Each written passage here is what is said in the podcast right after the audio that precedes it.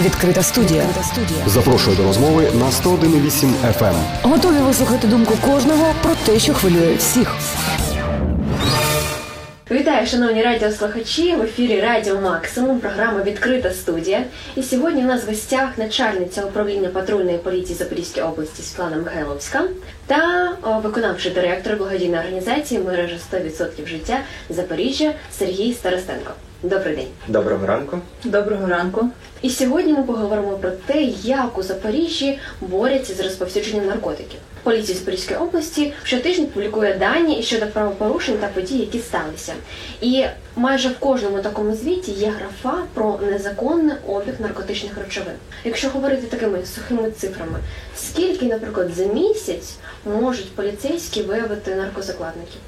Стосовно конкретно наркозакладників, я вам за місяць не скажу, тому що ви знаєте, в нашій службі наркозакладник це таке, е, як би мовити, на вдачу виявлення. Але в середньому за добу ми виявляємо близько чотирьох фактів. Це є як незаконне розповсюдження наркотичних речовин, так і особи, які мали при собі ці наркотичні речовини. В Подальшому вже з цими особами відповідно проводиться іншими службами робота, і вони дізнаються, звідки ця особа могла взяти їх, придбати, купити, знайти. Тобто, е, якщо брати статистику суху цифрами, то за 11 місяців цього року нами було виявлено 1202 таких факта, і 20 випадків це незаконного розповсюдження наркотичних речовин. Зазвичай це у нас виявлялися закладчики під час здійснення закладок, або ж це були особи, які під час поверхневого огляду поліцейський виявляв велику кількість речовини наркотичної, яка вже була розфасована, розкладена. В телефоні у нього була відповідна інформація щодо місць.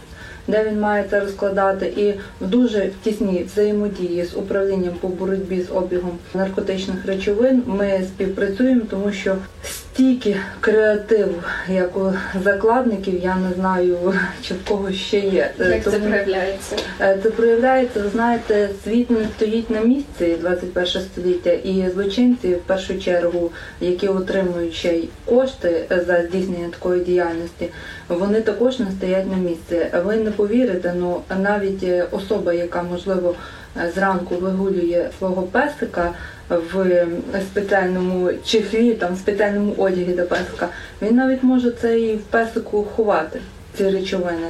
Тому нас вже дійшло, знаєте, єдине радує це небайдужість наших людей, які інформують, повідомляють, телефонують на 102. А на сьогоднішній день я б хотіла трошки акцентувати увагу на тому, що запрацював у місті Запоріжжя чат-бот Drug Hunters, який ви цілком анонімно можете повідомити про інформацію, яка є вам відома. Можливо, ви були очевидцем даної інформації для того, щоб поліцейський міг оперативно реагувати. Тільки я б хотіла стосовно цього чат-боту, і якщо дозволите, певне роз'яснення внести. Е, Дуже важливо, щоб люди правильно обирали місто Запоріжжя, вказували конкретну суть. Там, що громадянин поклав там під автівку речовини, можливо, це закладки. І е, якщо є можливість, то додавав ще фото або відео цієї події в цей час. Анонімність гарантуємо беззаперечно. Чому? Тому що е, коли запрацював перший тиждень цей час, почали надходити повідомлення з там тиждень тому я проїжджав такою-то дорогою, хтось нам в посадці щось копав, можливо, це були закладки. Ну ви розумієте, тиждень тому, так?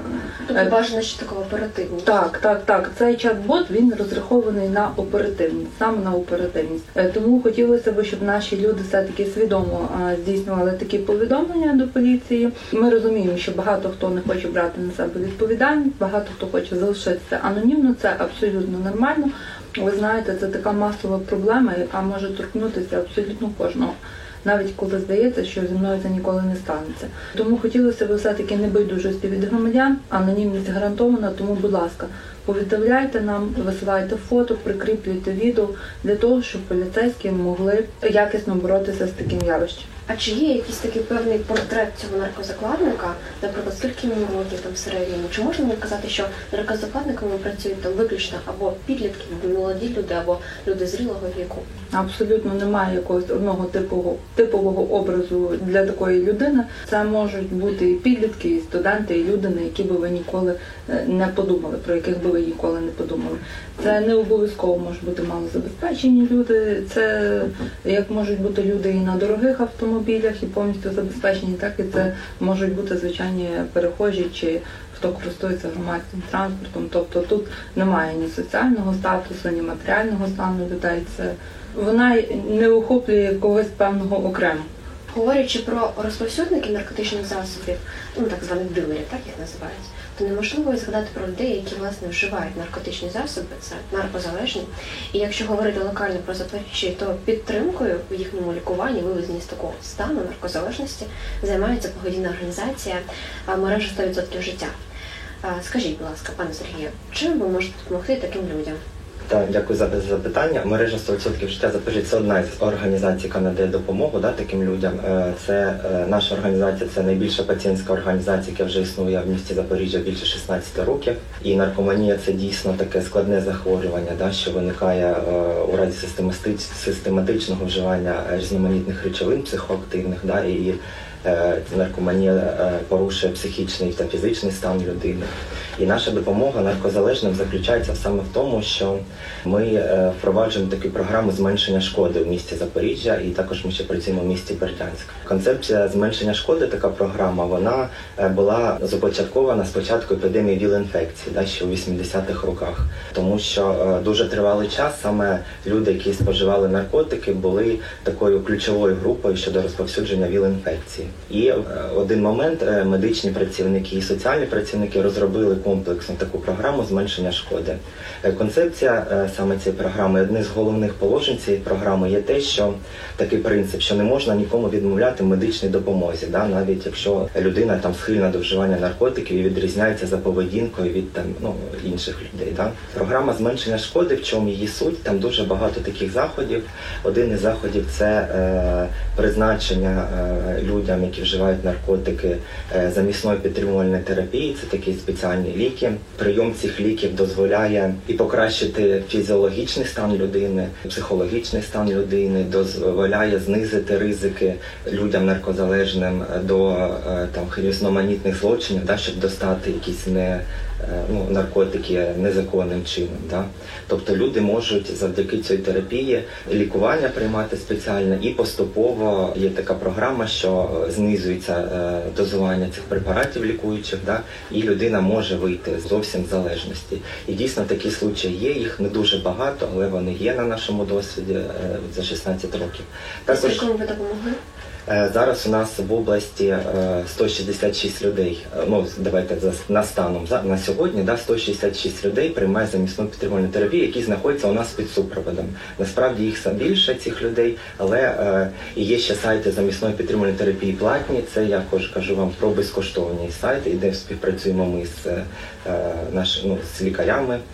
І ще в програми зменшення шкоди там ще такий великий комплекс заходів. Це тестування на віл-інфекцію, це психологічна підтримка да, психолога, це юридична підтримка, якщо потрібна людям, це е, різноманітна адресна допомога, проведення тестування на вірусні гепатити, бо вірусні гепатити серед людей, які вживають наркотики, також є дуже розповсюдженою хворобою.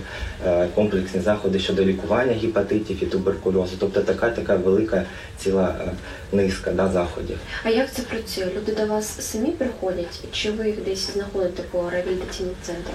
Дуже буває по-різному, да? здебільшого і звертаються до нас за допомогою. Е, Часто звертаються, е, ми знаходимо людей у реабілітаційних центрах, бо ми виїжджаємо в такі центри і проводимо тестування на віл-інфекцію там. Я хотіла би задати пану Сергію питання, тому що я думаю, це цікавить мене особисто і буде цікавити наших е, слухачів на, на, на сьогоднішній день.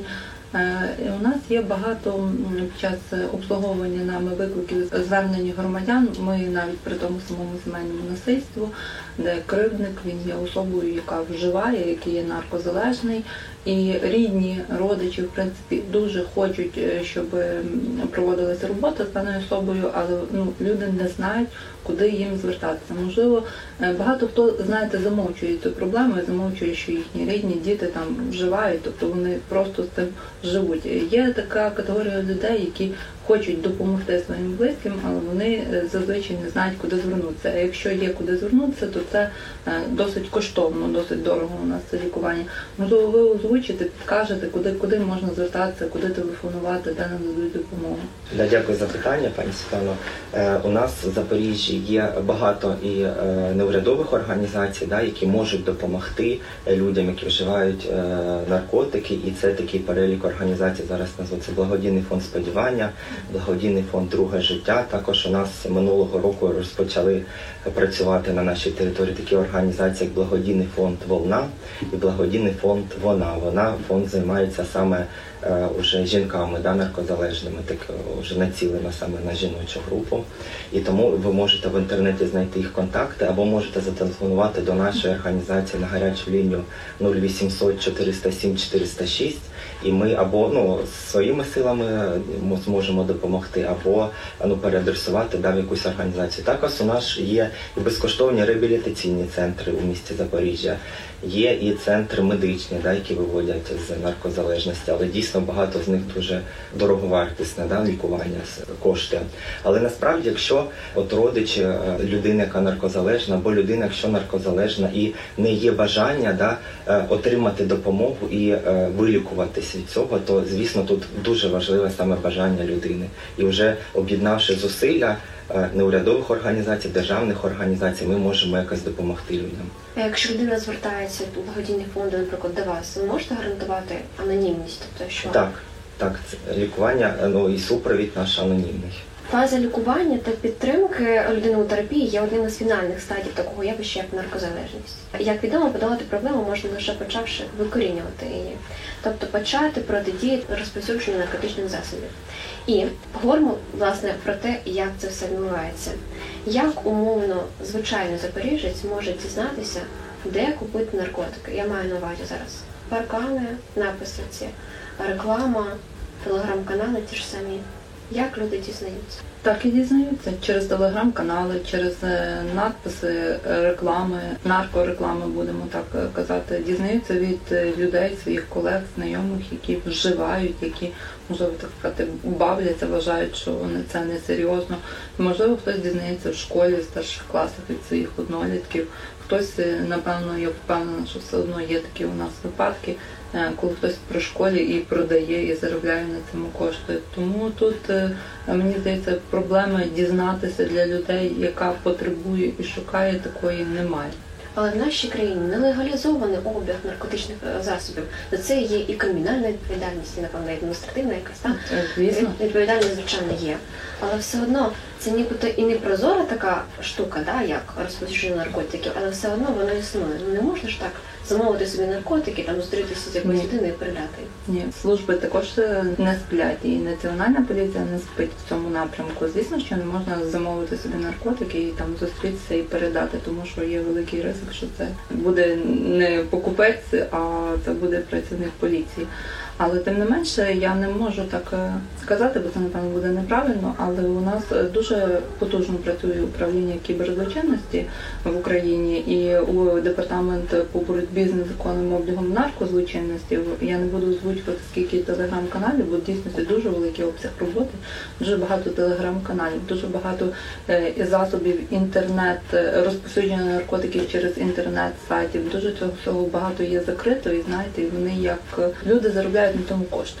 Воно все одно вискакує, нове, створюються якісь нові контенти, створюються якісь нові напрямки, з якими також треба боротися. Але на сьогоднішній день е, активно з цим борються, і я вважаю, дуже позитивно з цим борються. І там ви казали, у нас є громадська організація, яка замальовує. Ну вони для себе знайшли такий спосіб боротьби з Да, до речі, патрульна поліція вже більше п'яти років співпрацює з ГО пошук зниклих дітей, яке очолює Олександр Куріний. Є ось е, поліцейські разом з активістами, волонтерами виходять і замальовують ці написи телеграм-каналів на фасадах будівель, на парканах, під'їздах.